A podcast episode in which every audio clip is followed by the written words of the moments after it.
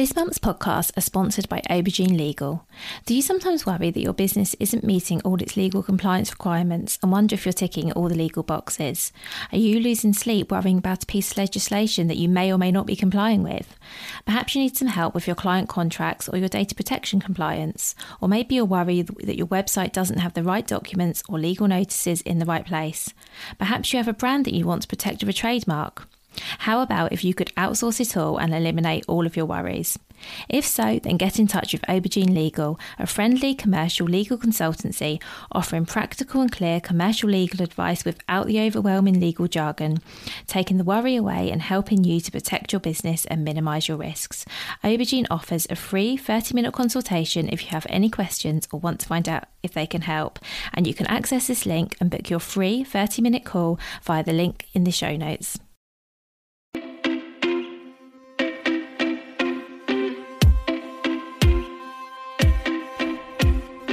Welcome to the Bring Your Product Ideas to Life podcast. Practical advice and inspiration to help you create and sell your own physical products. Here's your host, Vicky Weinberg. Hi, so today I have a fantastic interview to share with you with Douglas Levin. So, Douglas is an Amazon seller um, and he has a really interesting story to share with you how he started on Amazon doing art, retail arbitrage, he moved on to wholesale, and then eventually he launched his own private label product. So, he went on quite a journey, which I'm really excited to share with you today. So, Douglas helps e commerce sellers to take back control of their brand's income, and he's going to talk to you all about what he means by that. Douglas has lots of insights and experience to share with you, which I think you'll find really useful. So, without any further ado, here's Douglas. So, welcome, Douglas. Thank you so much for being here. And so, um, can you introduce yourself first off, please? Yeah, so um, my name is Douglas Levin, and I've been selling on the Amazon platform and off the Amazon platform for about six years now. Perfect, thank you. So, I guess let's start right at the beginning. So, how and why? Um, so why Amazon? First of all, Let, let's start there. Um, so, in terms of Amazon itself, it wasn't really anything at the time that was amazing about Amazon. Um, obviously, they were still huge at that point, not to the level that they are now.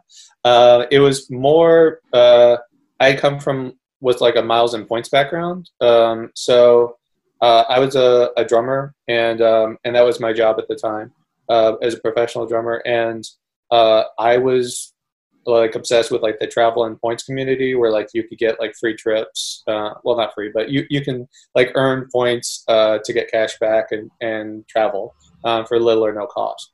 And um, they ended up talking specifically about um, basically reselling and getting free points in essence, where they were selling stuff on Amazon and then they were getting like I don't know, uh, uh, th- like thousands of points. Um, so that was how I got introduced to the world of e-commerce and uh, and Amazon specifically. Um, it wasn't really anything that had to do with Amazon uh, at the time. It was uh, it was more like I found them through through like the bloggers uh, that were talking about traveling points, and I had also heard um, like I guess previously um, from a friend of mine who, was, who kept saying, "Oh yeah, I want to do Amazon," but he never he was too scared to do it. Um, so I had heard of Amazon, uh, like in terms of being able to sell there, but I never really um, done anything with it until uh, until the I, I kind of came across the travel and, and, points world. Okay, thank you. And just remind us what year was that? Just, uh, just for context. 2014, so about six years ago. Okay, cool. And um, so you started off selling other people's products, is that right? Yeah, yeah. I think when it started, I I had some stuff in my closet that was like um, either gifts over the year or or something that I uh, acquired that was like a new unopened product that I never touched. Um, for whatever reason, I never did. So I started with that, um, just trying to do what's called like merchant fulfilled, where um, anytime an order is placed, you're the one who has to go fulfill it to the customer uh, and you handle like the customer service side, you handle all those kinds of things. Um, so I would put something up on Amazon, and then someone would buy. I think it was like some piece of electronic or something that I had like in my closet, and then I would have to drive like five minutes or so to uh, the post office. Um, I, at the time, I didn't have boxes or anything like that, so every time I would have to go through that whole process of um, finding tape, finding a box, um, uh, what's the uh, shipping information again? Like probably put that like on my phone or something, and then going there, spending uh, money on on all that stuff, probably in the store while they're um, working with working on other um, people shipping stuff, putting it all in the box, type taping it up, um, writing on the box what the shipping uh, information is, and then sh- shipping it out. Um, so it was not the most efficient way to start, but um, uh, that's how I got started with it. Uh, but you know what? We all have to start somewhere, right? Oh yeah, definitely. So, how long did you spend um, selling with that kind of model? So, did you spend a while? So, once you'd sort of sold the things in your house you had that were kind of, you know, good viable products to sell on Amazon, where did you take it from there? Um, so, after I started to learn a little bit about the how Amazon worked in terms of that process, I kind of I, I, quickly realized that I wasn't doing it the best way possible. Uh, uh, like I was probably losing money in terms of when I started to like think of all the shipping that I had to do, and like the the shipping prices were also a lot worse because um, I didn't know what I was doing. So some like um, it's one of the great things about what's called FBA, which is when Amazon fulfills the order, is that they get a lot better shipping rates, uh, and uh, unless you're like a seller that's selling a lot um, where you can get better rates with like UPS and and uh, the post office. Um, I didn't realize that until like I, I may, ended up making a changeover. Um, that that's going to save me a lot of money, and the the other part as well is is it's going to save me a lot of time. Yeah. Um, so uh, that's when I, I ended up making the changeover to to the FBA model, the fulfilled by Amazon model, where um, I could now take products that I had and uh, ship them all in one box if it was under 50 pounds. Um, and Amazon will take it, they'll deal with the customer side of it. Um, like, I, as far as most of the um, effort on my end is over as soon as I ship that box into Amazon. Um, there's always going to be extra things you have to deal with, but um, uh, it made a lot easier in terms of how I did my my uh, business at the time and um, and uh, and it made it a lot easier to scale as well. So I didn't have to fumble around with getting um, a shipment together every time somebody ordered from me. Um, the shipping was a lot cheaper, um, and and I was able to, to scale it better just by changing from merchant fulfilled to the FBA model. So that was like the next step for me. Yeah, and that makes total sense. I sell via FBA myself as well, and I the main thing I noticed was the time, like you say, like the time it takes you to pack an order and make sure the slips in there, and then take it to the post office. Is yeah, I think. Uh, no, I, I, I don't really know about about. I think the rates in the UK anyway are pretty comparable to what you'd pay yourself and what you'd pay for Amazon doing it. But for the convenience, it's like totally, totally worth it. So at that stage, were you still reselling other products? Yes. Um, so um, I had at that point I, I um, was done with the stuff that was in my closet, and I was starting to do what's called arbitrage, where uh, I end up going to like the big box stores, like a Walmart, a Target, an Office Max, like those kinds of stores, and try and find products that I was eligible to sell, where I could buy it for less than I could sell it on Amazon. So like um, maybe I would find it for like say ten dollars, and I would sell it for like thirty or forty. Um, and at that point, I, I was starting to do better in terms of understanding how Amazon worked. Um, so I would start to uh, have a lot more money coming into my account, which was always nice. Um, uh, so I was I was doing both retail arbitrage, which is where you go into the store, and then online arbitrage, where you would buy stuff online and have it shipped to either you or um, since I didn't really want to deal with the shipping and, and prepping part as much as I could, um, I would use uh, uh, uh, prep centers, which is like I just had to um, incorporate that into the cost. So like if I was buying something for like ten dollars, and I would uh, and the prep center, I would get stuff shipped directly to the prep center, so they would prep it and ship it, prep it and, and pack it and ship it into Amazon for me. They would charge like say a dollar, a dollar fifty. So whenever I was trying to figure out what would be profitable on my on my order for online arbitrage, I would say, all right, well, it's ten dollars, but then I also have to account for the dollar fifty. So now it's eleven fifty. That's my cost, and then whatever the shipping rate's going to be, and, and so just trying to take that stuff into account. Um, and that was kind of the next kind of phase, I guess you would say, in terms of uh, what I was kind of going through um, when I was selling stuff on Amazon. And at that point, I was actually making a lot more money than I, than I was kind of doing stuff like when I was playing drums. So it was uh, pretty exciting at that point. Yeah, and that that also I've never heard of these prep centers, and that also does sound like it sounds like you're like what you were doing is just getting more and more efficient.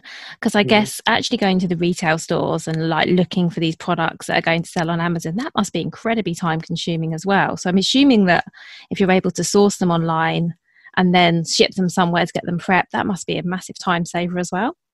Um, it usually is, yeah. I, I, will say one of the things, like I, I, haven't done arbitrage in a while, but I remember when I was doing it, is that uh, there's pluses and minuses like anything else. I mean, um, uh, the, that's the great plus in terms of the time saver. Um, you don't have to touch the product, um, uh, and at that point, you can kind of do it a lot easier. However, the downside of it compared to say retail arbitrage is everyone else is doing it. So um, yeah. Uh, if you find that deal um, on say Walmart.com, then the odds are somebody else has found it too. So you're competing with other people. Um, versus if you actually go in the store, you may find some find some products that nobody else has found because you're you're actually like with in the trenches like oh I found this and and nobody else knew about it because it was on clearance or whatever at Walmart. Um, and and those are the kinds of things where you could potentially find yourself less competition um, when you're kind of doing yeah. the arbitrage. But then obviously like like I said, um, I uh, will say the one thing I, I didn't like about arbitrage. Well, there's a few, but one of them is that I did not like the idea of, of going to like 10 or 15 Walmarts a day and like going on sourcing trips where I would go like uh, take like my like my my girlfriend at the time's van and go on sourcing trips where like you're going you have your shopping list of of arbitrage products and you're going into like 10 Walmarts a day or 15 Targets a day or any of that kind of stuff, and you're planning your route and you're just like going from store to store um, for like two or three days straight. Um, I mean, it was great in terms of like I would come back with like like a ton of products that I could list and start to make money, but um, I also just didn't like the idea of spending an hour or two at every Walmart trying to source products. It wasn't what I found fun. so. Yeah, I, I can see that. Yeah. Okay, so at what stage did you decide to start se- selling your own products, and and what sort of what inspired you to do that? Yeah, so um, uh, I was doing the arbitrage model for a little while, and like I was saying, I was kind of getting sick of going in the stores all the time. Um, the other part that is the downside about arbitrage um, is that it's not your products. Um, so uh, the brands generally do not like arbitrage sellers um, because it's a leak in the supply chain. Um, so like the brand is very very protective of of their image of of everything that has to do with their brand and they're seeing these people that they don't know selling their products online and a lot of times they don't know what to do to stop it um, so uh, the arbitrage sellers they're doing nothing wrong. It's all completely legal and and and there are many sellers that i know to this day that have seven and eight figure businesses doing this model. Um, but i was starting to get worried because um, the brands um, would uh, send notices to arbitrage sellers and they would try and reach out with basically like what's called ip claims or intellectual property claims where um, yes, the arbitrage sellers could fight it, and they were within their, their legal rights to do so. However, with Amazon, you're pretty much found guilty until proven innocent. Um, so um, at the time, I was also um, more more and more reliant on Amazon for my income. So I was getting more and more nervous that something could happen to me where I'd face suspension and I'd have to fight it, and I'd have to spend like two to five thousand dollars trying to figure out how to get reinstated. I was like, I, I just didn't want to deal with the stress and headaches of it. Um, so first, I was I made the transition to what's called wholesale, where you're the authorized seller on a brand's inventory. So um, I will I, I, always give the example I, like you will never get an, a wholesale account with Nike, but for for example's sake, let's say that I reached out to Nike and I I said I was going to sell my products on Amazon, and they approved me to sell their products. That's never going to happen, but um, say say you yeah. were. Then at that point, you would get an invoice from Nike. You would place your order um, for, like, say, uh, in bulk of, like, say, I don't know, 200 units of different products of theirs. You, you would get it shipped to you or uh, your prep center, um, have it prepped, and then shipped into Amazon. And now you're authorized to sell their products. So they knew they know who you are um, or you could go through a distributor as well. um, and you have an invoice. So if anything does happen in the future, um, you're more protected. It's not generally as high of a return on investment as arbitrage. Um, there are always uh, uh, certain examples that are not, uh, that are exceptions to the rule. Um, but in general, arbitrage is a model that can get you a higher return, but it's uh, more um, varied in terms of um, how much you can get. So you can you can pick up like 30 or 40 units at one store and never get it again.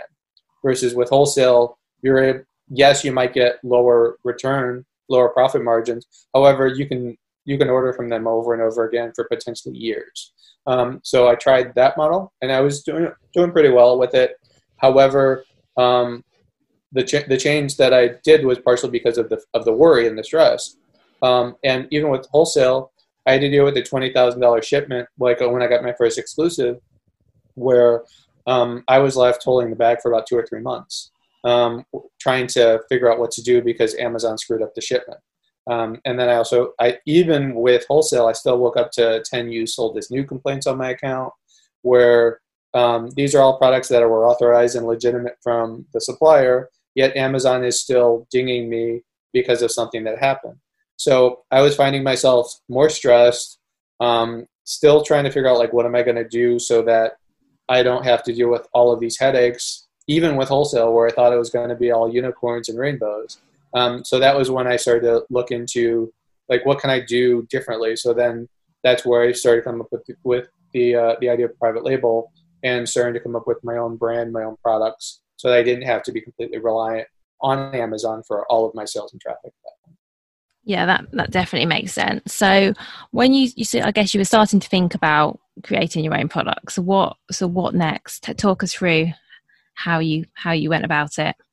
Yeah. So um, I will say one thing about me is that I I spend a lot of money on courses. um, uh, I, have if you ask my wife, she'll say I spent way too much money on courses. but um, um, so I think when I was doing wholesale, I was interested in the idea of private label, but I didn't really know what to do at the time. It was never something that I had thought, oh well, well I'm going to do that right now. I was so obsessed with like the wholesale model.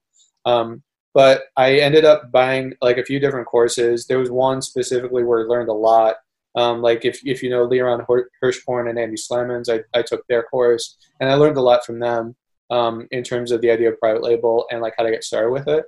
Um, but I never really did anything with it until um, like there was something going on with my my wife, like a niche that she's very passionate about, and um, uh, she was looking for a specific type of product, but it wasn't there everything that was similar basically was terrible.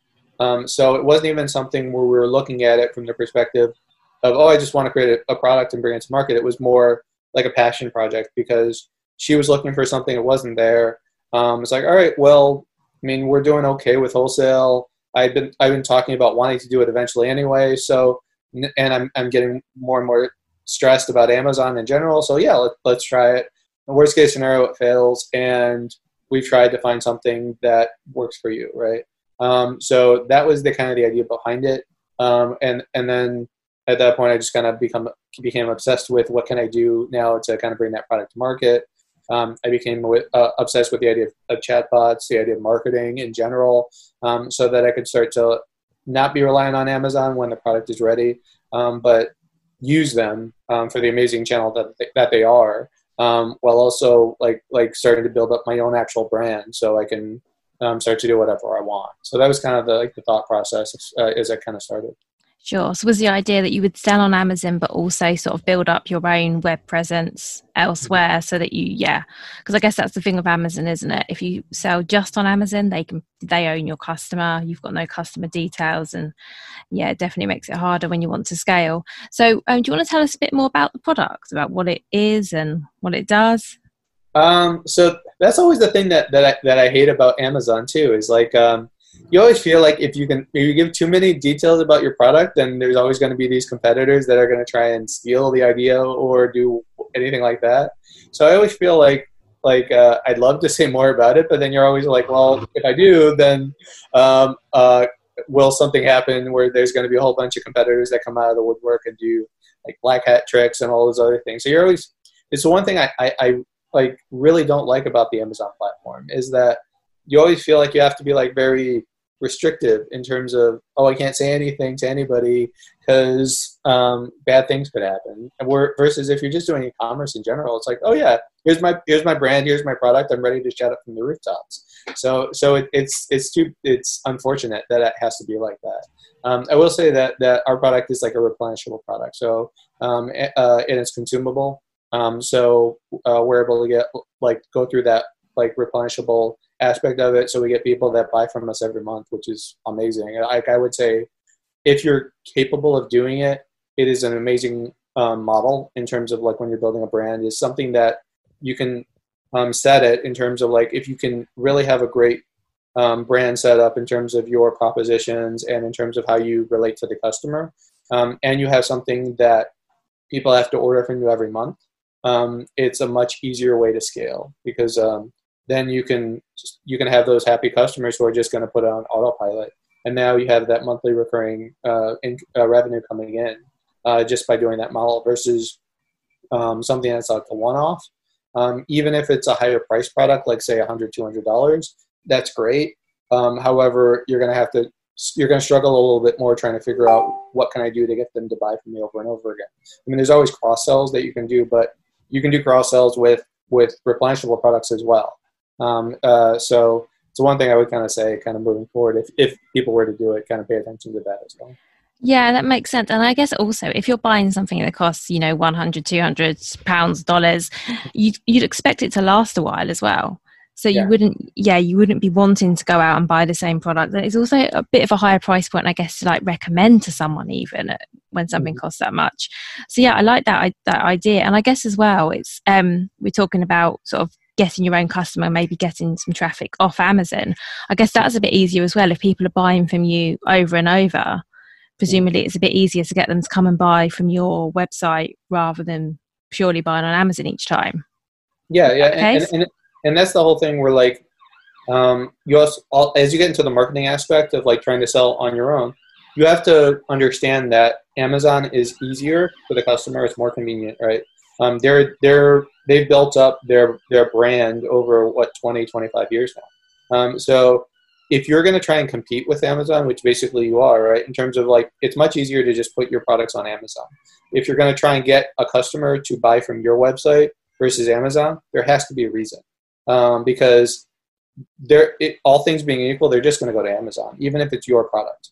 Um, so that comes down to like what can you do to get to differentiate your own products, um, like the offer itself, um, potentially what you can, uh, like why you would want them to buy from your own website. So you, if you can make it like that apples to oranges comparison versus an apples to apples comparison. So like maybe you offer something extra by going through your website.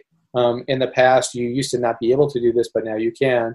Where like um, it might be potentially be a little bit cheaper on your own website versus Amazon um, uh, if you can potentially offer, um, say, some kind of um, uh, bonus digital content, or or basically making an irresistible offer where you bundle in things where it doesn't cost much extra to you potentially. That's why I'm saying like a digital product would be amazing because it's no extra cost, but it, it's it's adding enough value potentially um, where that customer is going to look and go, all right, yeah, I could buy your product or a competitor's product on Amazon for like say 40 bucks, or I could go to your website, spend like 45 or 50, but I'm getting um, this, this, this, and this on top of it, and maybe it costs you an extra like two bucks or something. But you're now um, not having to compete on Amazon with Amazon as well, and you're starting to actually get that customer where you weren't getting them if you're going through Amazon. So, what are you doing? So, with your products, what are you doing to get people onto your website rather than to buy from Amazon? Um, so uh, irresistible offer is a huge part of it.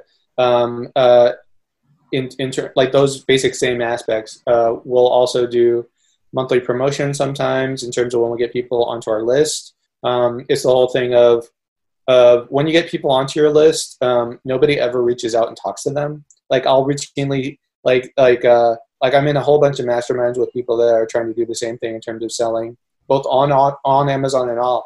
And like I, I, I know like sellers that are like brands who have like a email list or uh, messenger list of like 50 or 100,000 people. They don't ever talk to them.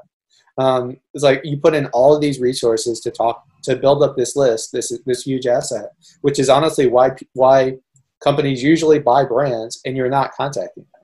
So I'll I'll reach out with like say, like I said, the monthly promotions, uh, first access, um, uh, potentially giveaways every once in a while, um, different different kind of lead magnets where um, it's going to incentivize them to want to check out my site and only my site. Because if I control that customer because I brought them in, um, however I acquired them uh, as a as a lead, and uh, and everything I'm doing is to nurture that relationship with them, then um, I lead them to my website, uh, and I'm giving them um, some kind of an incentive to buy, um, and I'm following up at that point. Then they're more likely to want to buy from my website versus just going on Amazon. It's a different type of thought process um, in terms of that uh, that that whole idea. Um, but if you kind of like funnel them to your website and you've done all of the great propositions, um, customer service, giving value, um, then uh, you can't compete with Amazon just if you're going to say, "Hey, buy my thing." But if you're doing those other aspects um, to to your whole brand building, then at that point, that's where you can actually build a real brand that is going to start to uh, get sales away from Amazon as well. So, what are you doing to get people onto your mailing list in the first place? Um, so we've done, done a few different things. Um, so what I usually like to do, and, and this is what I recommend for anybody that's, if you're, if you're trying to sell on your own website, or if you're trying to use Amazon as a platform, um, like, like, like we do now is we, we, we're never going to get away from Amazon. We, uh, I love Amazon and I, and I, and it's a great model. Um, I just don't want to be completely reliant on them for all my traffic. I want to use them um, as something to supplement my traffic. Um, so what I, I always recommend is if you're going to start with like a brand is there's three foundational strategies which always need to be in place. Um, you need to know who your ideal customer is. You need to have brand values set, and you need to know who your competitors are and how you can compete with them. Um, so I'll, I'll, I'll look at those three pieces first, um, uh, and based off of that, I'll come up with um, basically a lead magnet that's going to be irresistible to them. Where, like, if I've done all of that research and I know everything about my ideal customer when I'm getting started, then I can go, I can know, all right, um, uh, they're having this problem, this problem, this problem, this problem, um, and all your product ever is. This is the, this is I can't remember where I heard it, but um, this is all I ever think of is all products are is a solution to a problem. So um, everything I'm looking at is is what's the problem that they're having and how can I potentially solve it. Um, so I'll look at that and then start to brainstorm different um, uh, types of lead magnets that will help solve that problem. And then from there, it's just a matter of testing different ones, seeing what resonates the most with my ideal customer, and then sending traffic to it, whether it's in the form of like ads or if I've built up my own community, um, putting posts out there to try and get them onto my list, um, any way you're going to do it, like like a thousand different ways could work, um, but it's it's having that strategy in, uh, in mind ahead of it, and then just testing and looking at the data. Yeah, I think you're right. And trying out different things is definitely a yeah a really smart way to get started because you just don't know what's going to stick. Um, the thing that's worked best for me for having for getting people over onto my mailing list is an insert inside the actual product box with you know te- with details so i one of my products i sell is swaddles for babies and i've got a little card that goes out in the box that says if you want a free guide six ways to swaddle your baby go to this link and that's yeah that's the biggest way i, I build my list. And i've tried all as i'm sure you have tried all kinds of things and that one just seems to be the one that works. But i think unless you try these things you're just not you're just not going to know. And i think it's a lot of testing involved isn't there? Oh yeah yeah definitely. It's, it's the one thing that like if you're if you're trying to like reach out to say somebody somebody to handle your Facebook ads or somebody to do anything at all with like marketing or anything really at all in terms of like the business world, anyone who says they know what's going to work is lying. Like um uh like I say like when I'm handling stuff for clients, like I don't know if this is going to work. Like I don't know what's going to work, but you have an idea of what will potentially work. Like because you've done enough like testing and you kind of have gotten data back in the past. So it, it's really at that point of like like uh, doing all the research you can ahead of time and knowing different things about whether it's the marketing aspects or ads or anything like that, where you're like, all right, based off of my history of testing this, I, I know that it probably one of these type of things could work. So we're going to test this, this, this, this, this, right? You've got all these different things that you're going to test, and you're going to just look at the data. So you're trying to not look at things emotionally at all. You're just like, like, all right, I'm going to look at the data. I've got these hundred potential ways that I could test, and now I'm just going to go down the list, and then I'm going to revise and iterate based off of what the data tells me. Um, it, so don't just assume like, oh yeah, I tried this one time, it didn't work, so it, it, it's obviously not going to work, right? You don't know. I mean, nobody does. Um, so you just kind of look at it and just keep testing, and that's all. All this ever really is. Anyway, that's a lot of business in general. Like, yeah, obviously, I, I, am speaking about it in this in, in this kind of example, but I mean, whatever you're trying to do, um, that's pretty much how it is. And then ultimately, if you stick with it, it's the idea of like the mindset aspect too. Is like um, uh, eventually you'll break through. You don't know what what it's going to be that ultimately gets you to that point. But if you keep sticking with it and looking at uh, what where what potentially didn't work, and then how can I make a change based off of that, and try this other thing, and then this other thing, then eventually you'll find something that hits. Um, so, so I, I, think it's something that everybody in general needs to do, regardless of, of, of what you're doing. Yeah, I think you're right. I think it, it, definitely is an evolution, as you've shown from your story today of how you started off doing arbitrage and then moved into wholesale and private label. Um, yeah, it's always an evolution, isn't it? And unless you try these different things, you don't really know what works for you, what doesn't. I think you're right. I think that applies to all aspects of business, and it's definitely better to go out there and try something than than think about it for for months, years, whatever the case may be.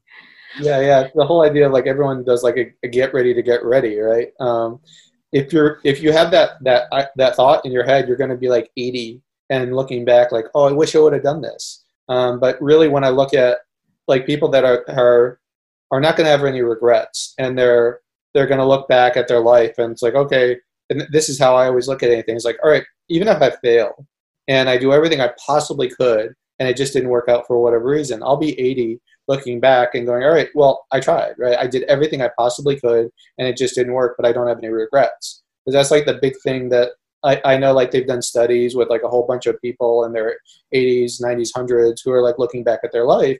And that's the biggest thing that they have is they have a regret that they didn't do something or they didn't try something.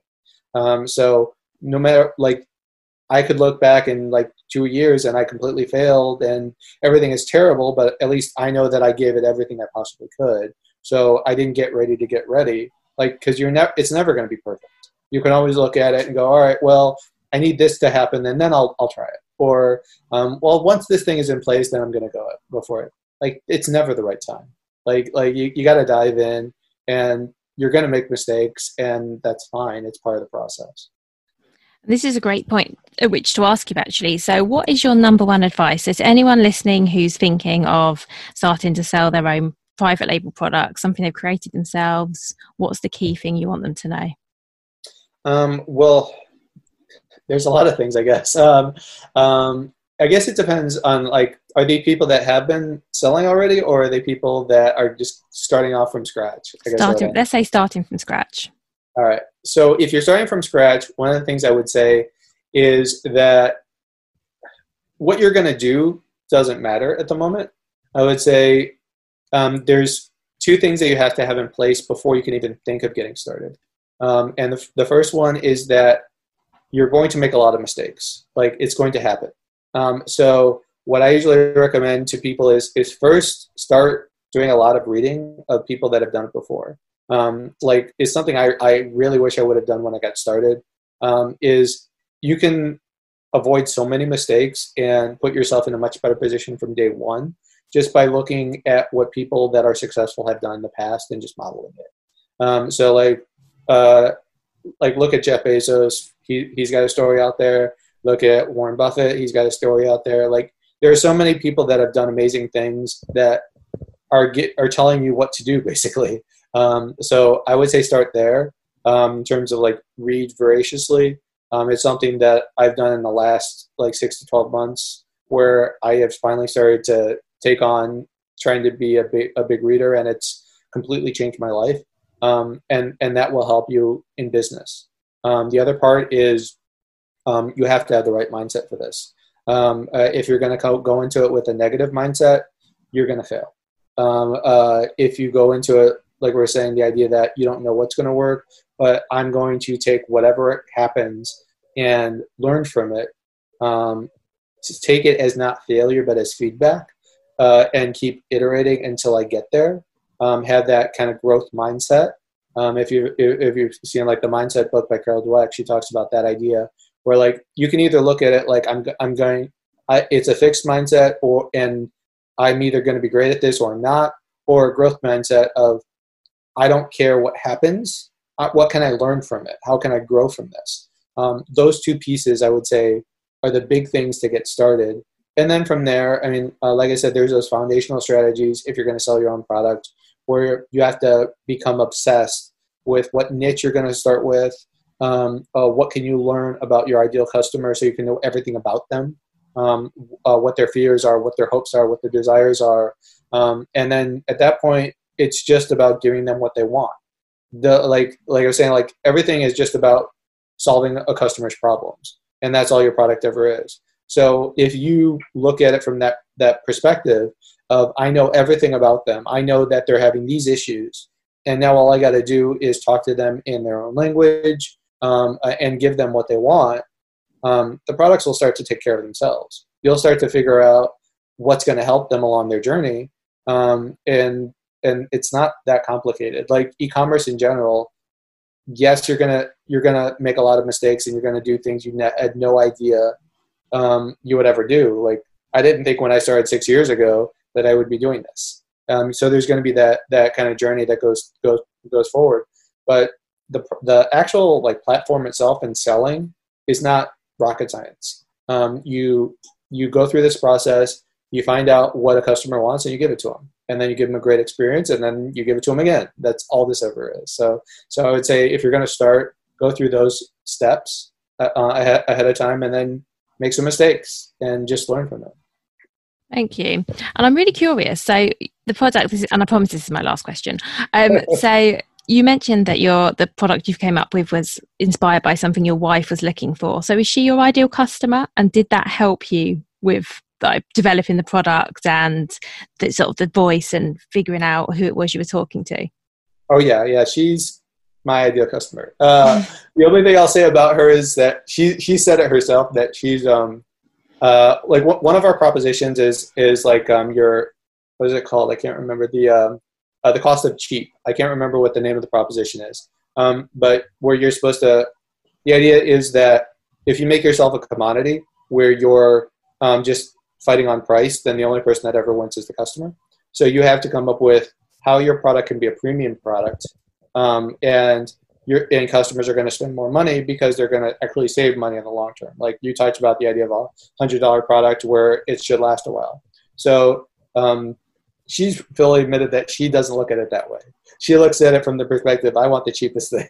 So that's the only thing I think where, where she differs than the ideal customer, but she's pretty much the ideal customer. Um, so for us, I'll say it made it a lot easier as I was doing that ideal customer research, looking at brand values, um, looking at your competitors, because she was obsessed with that niche. So like uh, she was on there. So as I was going through that process, um, she was probably getting very annoyed at me asking a, a thousand questions. Like, all right, so um, who are the category kings? Like, uh, uh, who do who do I need to start looking at? And she would she like we would buy like the other thing like if you're familiar with ClickFunnels at all, they talk about like take out your wallet and buy something. Um, so we would buy our competitors' products and we would look at what their funnels are and all these other things. So she was great in terms of that because they're like, oh yeah, um, this is who I would think, and then I would take out my credit card and and and spend money on it so I could get um I start building a swipe file and all these other things. So yeah, she's she's pretty much the ideal customer. So. Well, that, yeah, I can see that would be really helpful. And I think it's kind of good that it was her, the ideal customer, not you as well, because I think it can be tricky when you're your own ideal customer because you sometimes then don't realize that there are other people that think differently from how you do.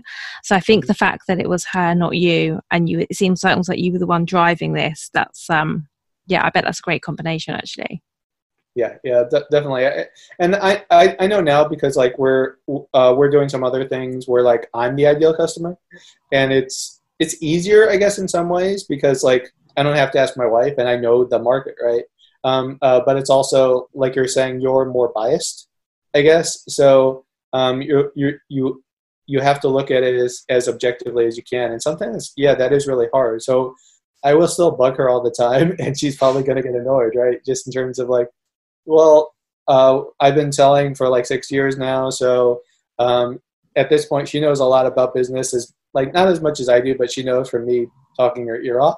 So I'll sometimes um, like to talk about things and like some like and she, she she'll give me feedback or like I've got other masterminds I'm in where we'll talk about things and then I'll I'll put it on them like what do you think does this seem like it's a good idea right it's the idea of like networking and and masterminds in general where like you now have that community that you can bounce things off of. Like you trust each other enough where like like I was saying before about where I, I don't feel comfortable obviously with the Amazon side of it where you're talking about your product or any of those kinds of things. Like these are people where they know my brand they know everything about me we're like and I know everything about them. We trust each other. It's that whole back and forth where I can start to get feedback from them.